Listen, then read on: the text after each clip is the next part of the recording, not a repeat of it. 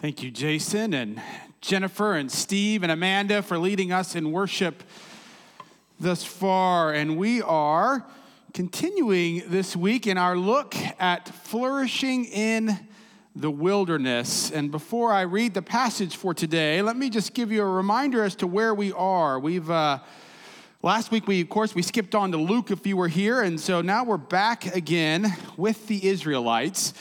And if you've missed uh, a few weeks or the whole series, let me basically just summarize it quickly. God delivered the Israelites from Egypt and from slavery. They went through the Red Sea. Uh, God told them that, uh, that, that they were his beloved children.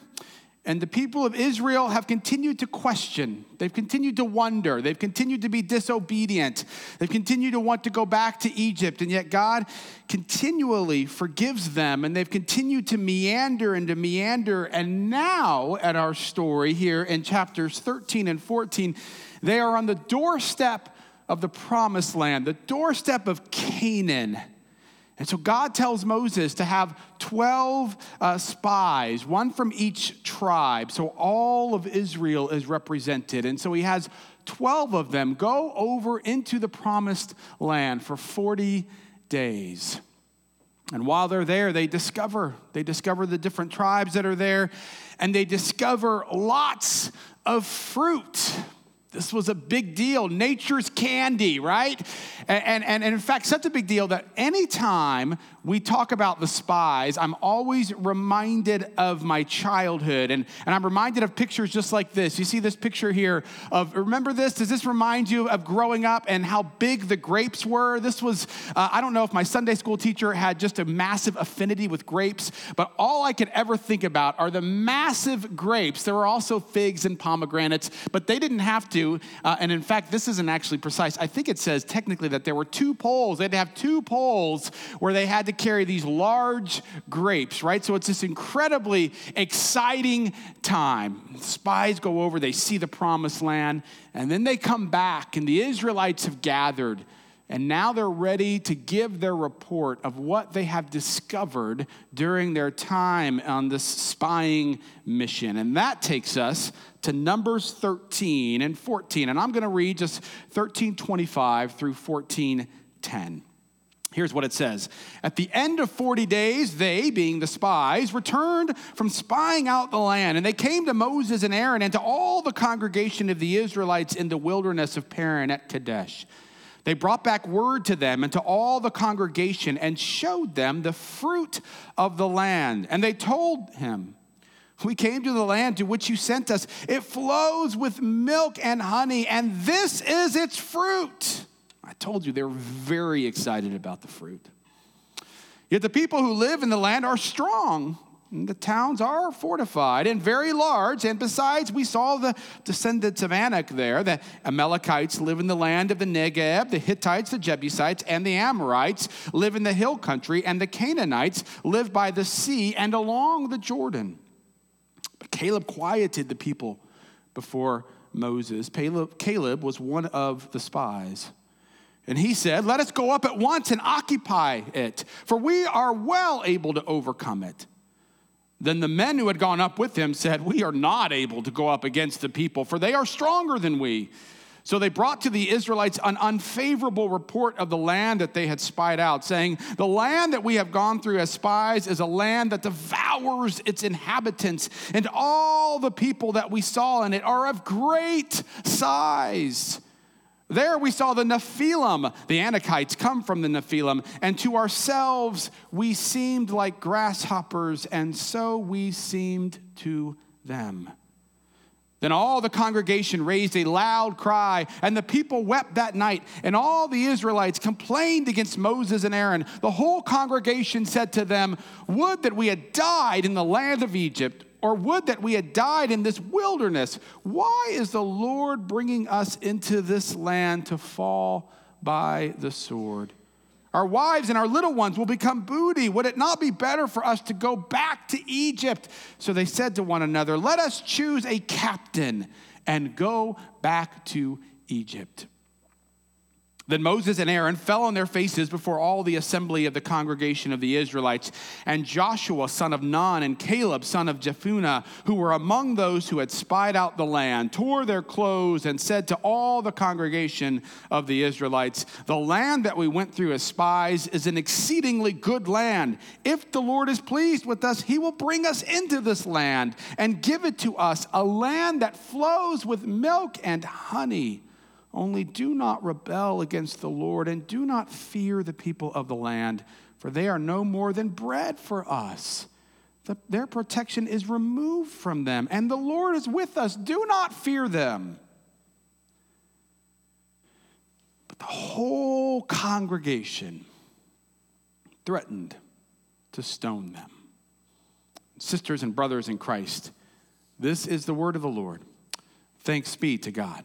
Let's pray. God, we pray that you would be with us in this time as we gather together this morning as sisters and brothers in Christ, near and far.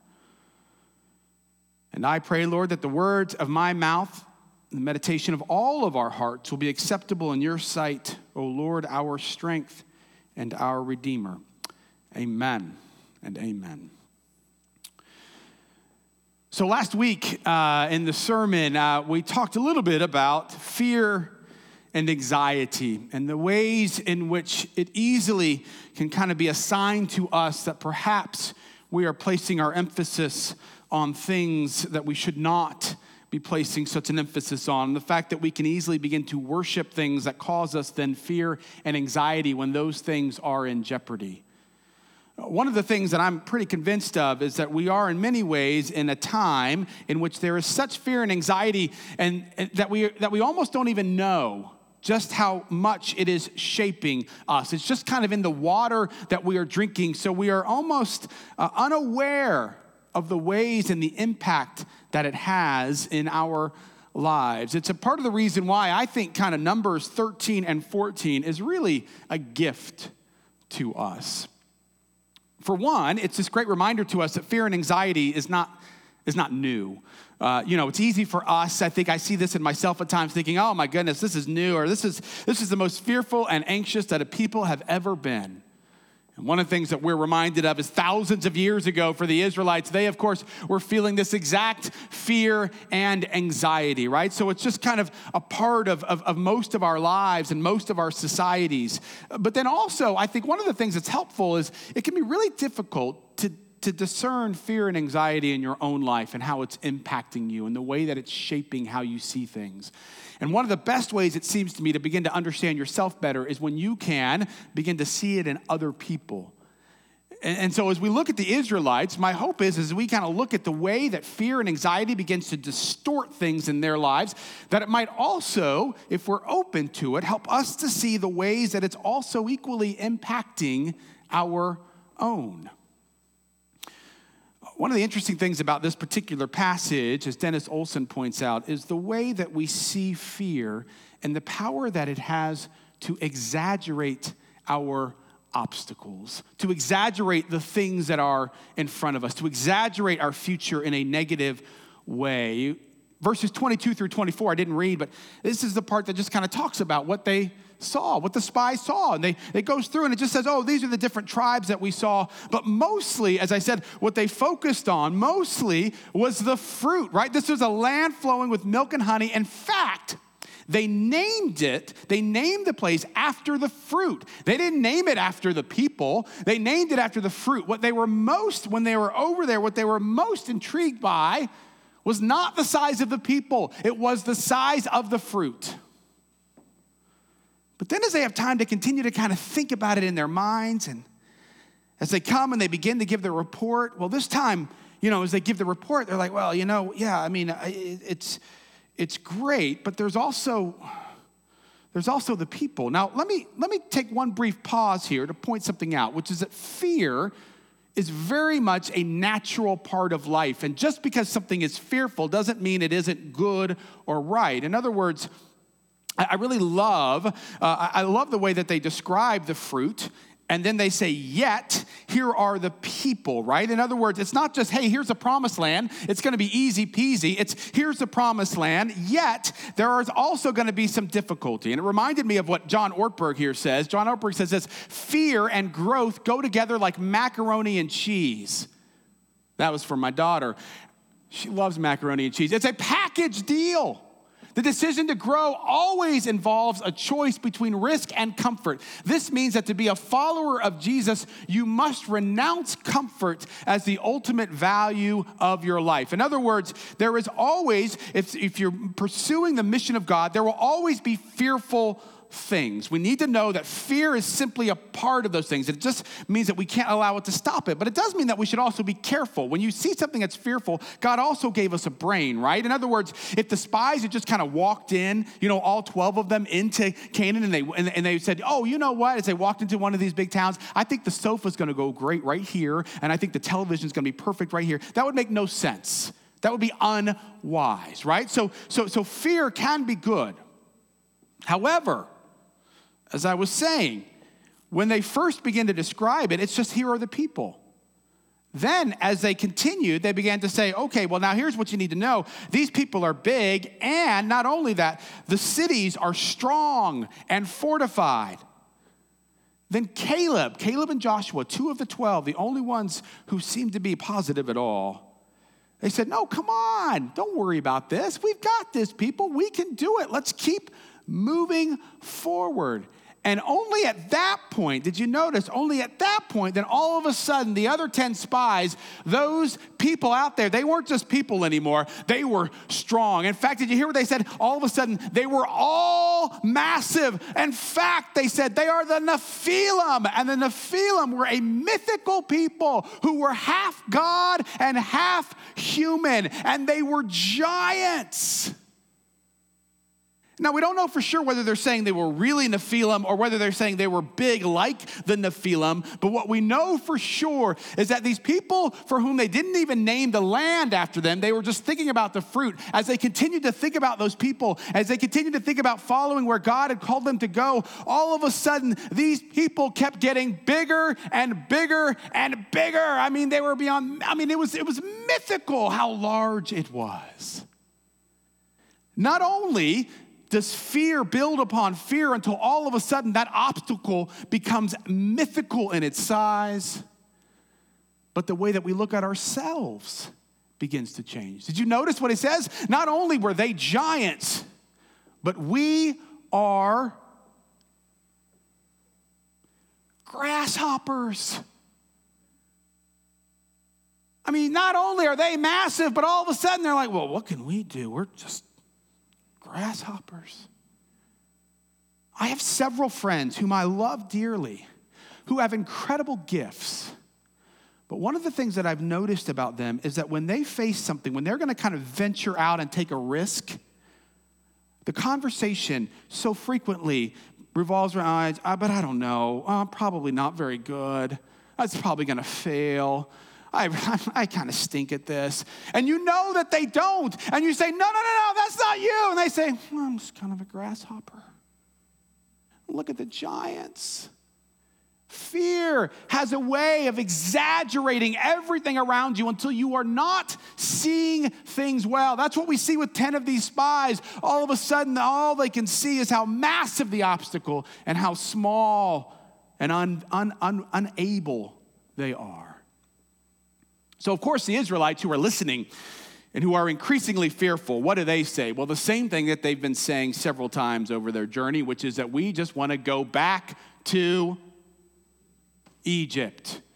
Right? And we don't have to go on this for too long because uh, we've talked about it enough, which is that whenever you get in fearful times, when you look back at something, even as horrible as the past may have been, many of our initial responses are just, can we just go back? Let's just go back. Let's just go back.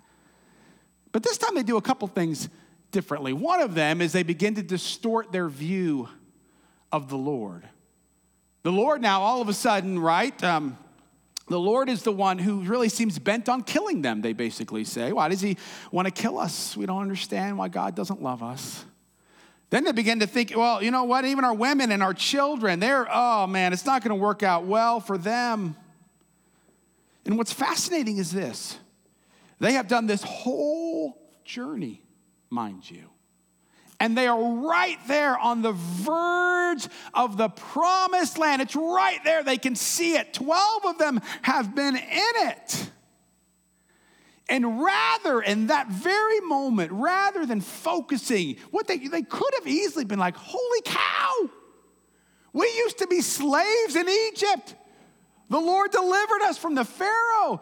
Do you remember when the Lord opened up the Red Sea and we went right through it? Do you remember how we were hungry and the Lord fed us? Do you remember how we were thirsty and the Lord gave us something to drink? Do you remember how many times we've lost trust and the Lord has forgiven us? And now we are in the promise. We are right here. Oh, this is going to be great. They were right there. And instead, and it was a choice Instead, they decided to focus on the fearful future, on the thing that they thought, well, we don't know what's going to happen. It's probably going to be horrible. But they also step up their Egyptian talk game, which is that they don't just say, let's go back to Egypt. This time they say, let's, let's get ourselves who will take us back. One of the intriguing things is you look at history and you look at things like, let's just say, dictators and horrible dictators. And sometimes we wonder to ourselves, well, how in the world did, did these people allow this, this dictator to kind of take over? That seems bizarre to me. If you begin to dig in a little bit deeper, almost every time, it is because the dictator was able to take control when the country or the land was full of fear and anxiety. When there are a group of people who are fearful or anxious, they will almost always look for a strong man, and it's typically a man who is charismatic, who has all the answers, and who promises you that he is going to take care of everything. Whenever we have a people who are fearful and anxious, we will always be more likely to begin to cling to somebody who says that he is going to take care of us. You see it in the church as well.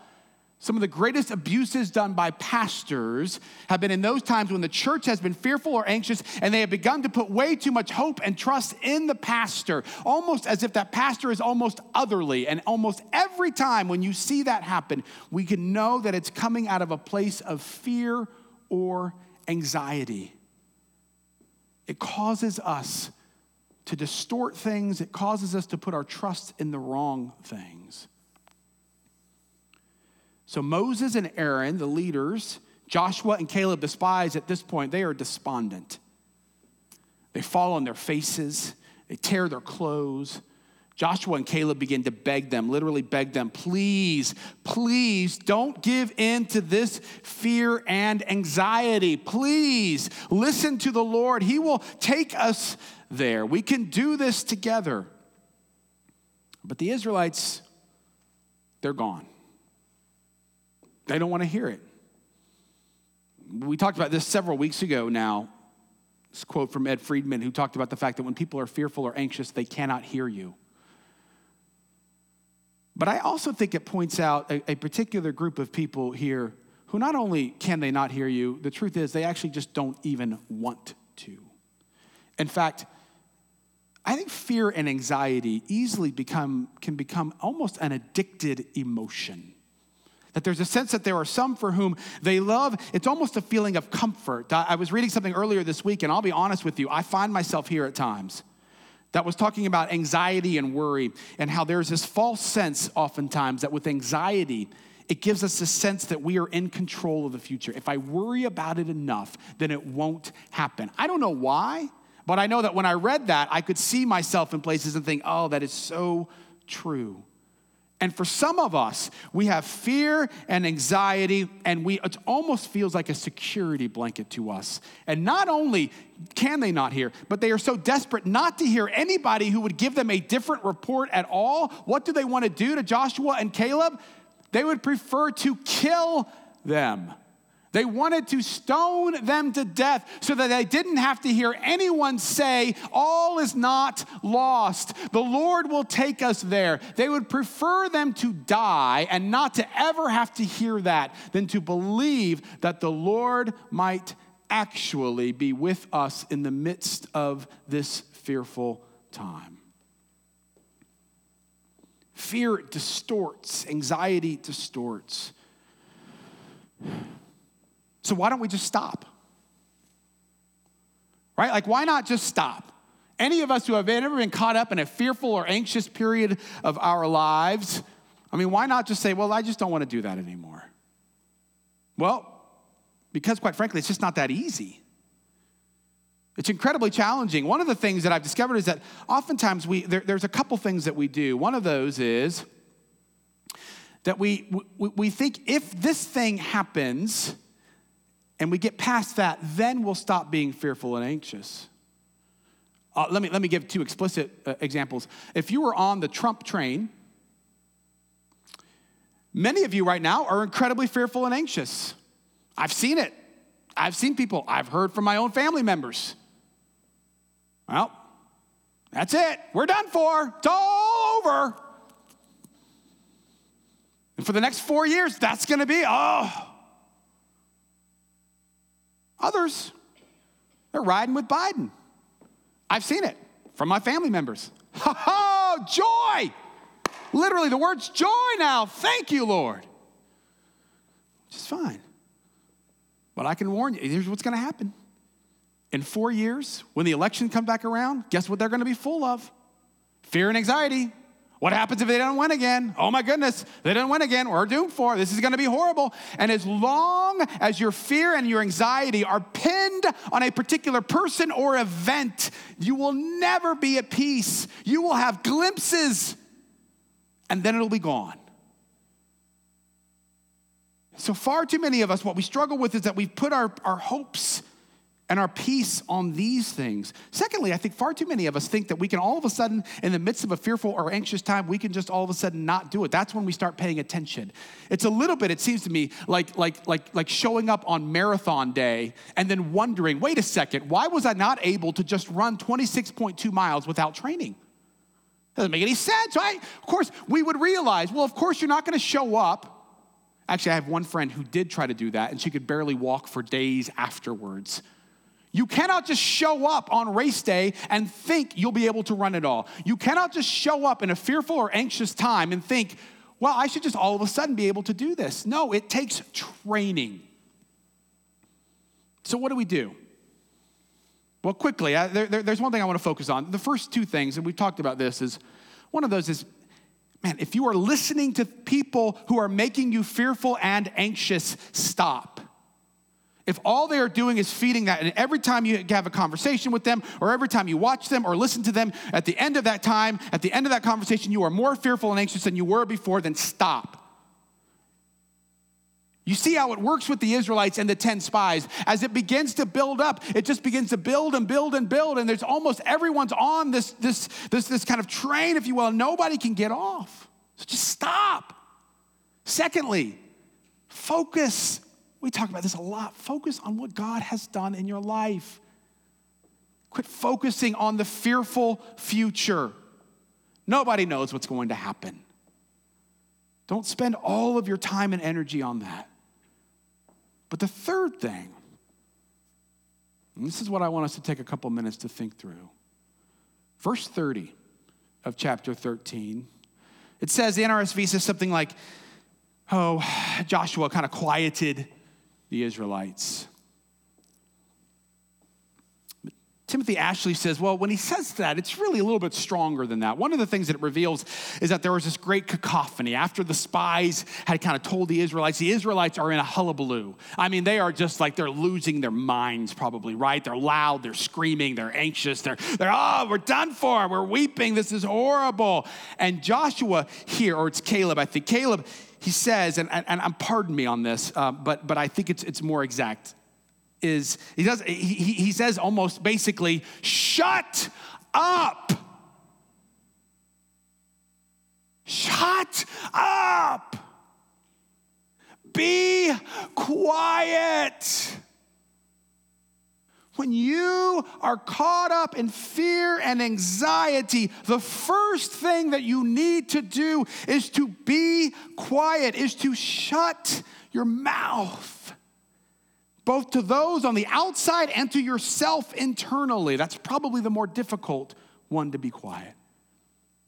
But I want you to know it won't just happen. You cannot start in the midst of fear and anxiety and think on that day you are going to be able to quiet everything. It needs to start slowly, it is a process. And that's why I want to take five minutes for you guys to watch this interview I did with Chris Evans on a Zoom call. Chris Evans, you may not know Chris, he's been going here for about four years. I want you to know this. I hope he's not watching this. Chris Evans is not special. He's not a magician. He didn't even go to seminary. He's a guy in his mid to late 30s, I think. He has four kids 11, 12, and younger. He works from home right now. He's a regular dude. But he's in my home group. And so over the last seven or eight months, he's been talking a little bit, talking about this kind of spiritual journey that he's been on. There's no fireworks. Don't look for fireworks. Just be quiet and listen. So one of the things that we're talking about with uh, with the story is the fact that you know amidst all the fears and anxieties that the spies were facing, that um, that Caleb kind of told everyone to just be quiet and to hush. And I think a part of that is uh, in order to be able to experience kind of the presence of God in some way uh, or in a deeper way.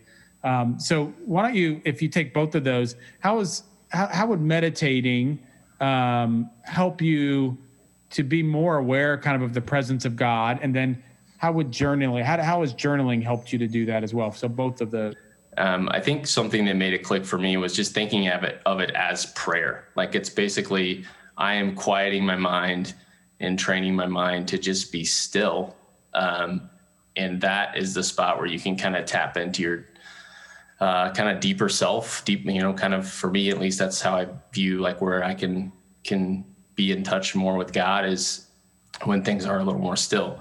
Um, it takes for me, at least personally, it took a lot of training um, and just practicing meditation to get there. Um, I think I, I use uh, the Headspace app, which was super helpful, um, at least in terms of like getting the basics down and some techniques to kind of help you get to that spot. Um, because when you sit down to to do, you know, I guess you know, contemplation or silent prayer in that way, or meditation, we can call it, name it whatever we want. But like when you when you sit down to do that in in our world your mind just immediately stop starts racing and like to take some practice to get to the point where you feel like your mind is just kind of quiet and you're just sort of sitting there um, and that's sort of like kind of when you um, there's just i don't know I, it's hard to like kind of explain all the benefits of that uh, out loud but it, it just definitely helps like you calm stay calm um, so how and, long when you yeah. started this, Chris? How long did you when you were at the beginning of this kind of trying to kind of quiet your mind um, in the presence of God? How long would you say you started? Did you start with doing it for two hours a day? No, or? no. I think if you can get if you can get five or ten minutes in uh, to start, I think that's pretty good. And I think even now, like fifteen or twenty minutes is probably like my average um, for me right now. Usually, it's like a first thing in the morning thing. Uh, but I usually find myself like reading a devotional or something that like kind of get my mind or reading, you know, um, there for a while I was just going through Proverbs and like some something um, to get my mind like not thinking about the day, but like just kind of focusing on God or what's God trying to teach me today. Um, and that kind of helps my mind not race as much in the morning. Um, yeah. And so yeah. how did, how did that meditation that you did in the morning, those 10, 15 minutes, how did you see that opening doors or helping you to see things differently through the day? I realize that might be a hard question to answer, but well, I think what happens is that like meditation is like a it's like a training ground for the day in a way like with your thoughts for me at least um because you you are you know one of the techniques with meditation is just noting. So like when you're sitting there and you're just quiet and you have these thoughts pop in your brain it's just like noting that okay that's a thought and just, just like shoving it away. You know that's a thought shoving it away. And it that if you think about how you go throughout your day and trying to be present the same thing happens throughout the day. So like when, when you start to get better at that in your meditation you start to notice you start to notice when your mind is wandering or like kind of going on autopilot or checking out versus being present mm-hmm. and when you are being present you're for me i keep saying you this is all for me personally i don't know how much this translates for other people but it i start to find myself noticing god in in different ways um, because i'm being present versus kind of not you know being where my where my feet are so to speak how do you, as you think through this, both the meditation and the journaling and kind of the paying attention, as you're saying, um, amidst all the kind of the challenges of this time, right, with COVID, uh, racial tension, elections, all of those, as well as just, you know, you know, having four kids at home, um, all those, and working from home. Um, how would you say? I mean, has this been helpful to you in any way in terms of kind of dealing with those fears or anxieties or, or tensions or whatnot. Does that make sense? It's just like kind of more of like a longer the it's kind of like the long game, you know, in a way, like you're like and there's, you know, I'm kind of almost playing this like growth mindset game with God throughout the day and kind of viewing almost maybe it's this, maybe it's like almost viewing those really hard things that are happening in our world um, that while they're not happening for me specifically, uh, obviously, um, they are there are lessons embedded and buried in those, in, in both how I how I respond and react to them, and um, you know what's being what's God trying to teach, what's God's intent to teach me through this, like what can I learn from this, and um, I think that is probably that I don't know, just kind of that sort of posture on things versus um, getting getting really worked up and stressed about. It. I mean, honestly, the hardest thing really is is your kids because um, it's just so. I mean, anybody who has kids, I'm sure, can relate. It's just it's very emotional, and especially right now because um, you're around each other so much. Um, but you know, because it's it's just so easy to like kind of just go into autopilot mode and get frustrated and get upset and not catch yourself. You know, that's kind of where that noting comes in that I talked about earlier. Um, yeah, so I think that it's, maybe it's that like it's kind of what what am I meant to learn from this? Yeah. yeah. One of the things I appreciated about Chris is just that sense of of that framing of what am I meant to learn by whatever it is that I'm going through right now in the midst of this fearful or anxious time. But what I really wanted you to hear about here is because, again, I, I, feel like this is something we've talked about. We talk about being quiet, we talk about being still, but I'm the one who oftentimes is saying it. But what I so appreciate about Chris and his watching his journey is the way in which it has clearly this time of quiet and hush, as someone who's been able to watch him over these last seven or eight months, the way that has actually changed him. It doesn't mean that everything around him has changed, but it does mean that now, in the midst of a fearful time, he sees God. By his being willing to hush up, he is able to see God. So here's what we're going to do. I looked it up on the calendar, I counted, I think I'm right. Next Sunday is about 40 days before Christmas. And so I'm giving you a week to prepare for this. But here's my challenge for each and every one of us and that challenge is to take 40 days. The 40 days, just like, just like uh, Jesus was in the wilderness for 40 days, just like they were in the promised land, the spies were for 40 days, to take 40 days and to carve out 15 minutes. Now, for some of you, you you're already doing hours a day, so that's not a problem.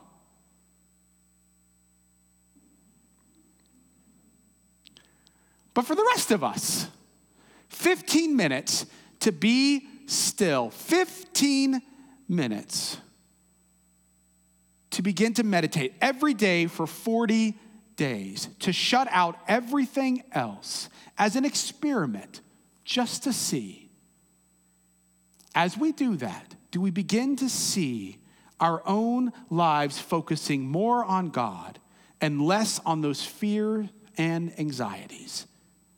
For 40 days, you might want to start with five minutes this week if you need to to work your way up, but to be ready to start that next Sunday. And as we do so, it seems to me we might be able to reflect the peace of Jesus Christ more and more. Hallelujah. Amen. Let's pray. God, we pray that you would be with us even now. We thank you, Lord, for your spirit and for your love and for your grace. We pray all of these things in your name. Amen and amen. Please stand.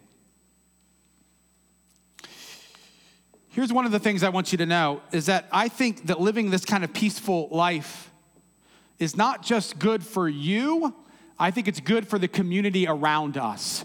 I was reading something several months ago that made this analogy. It talked about how, do, how, how, how is a lake able to reflect a sun?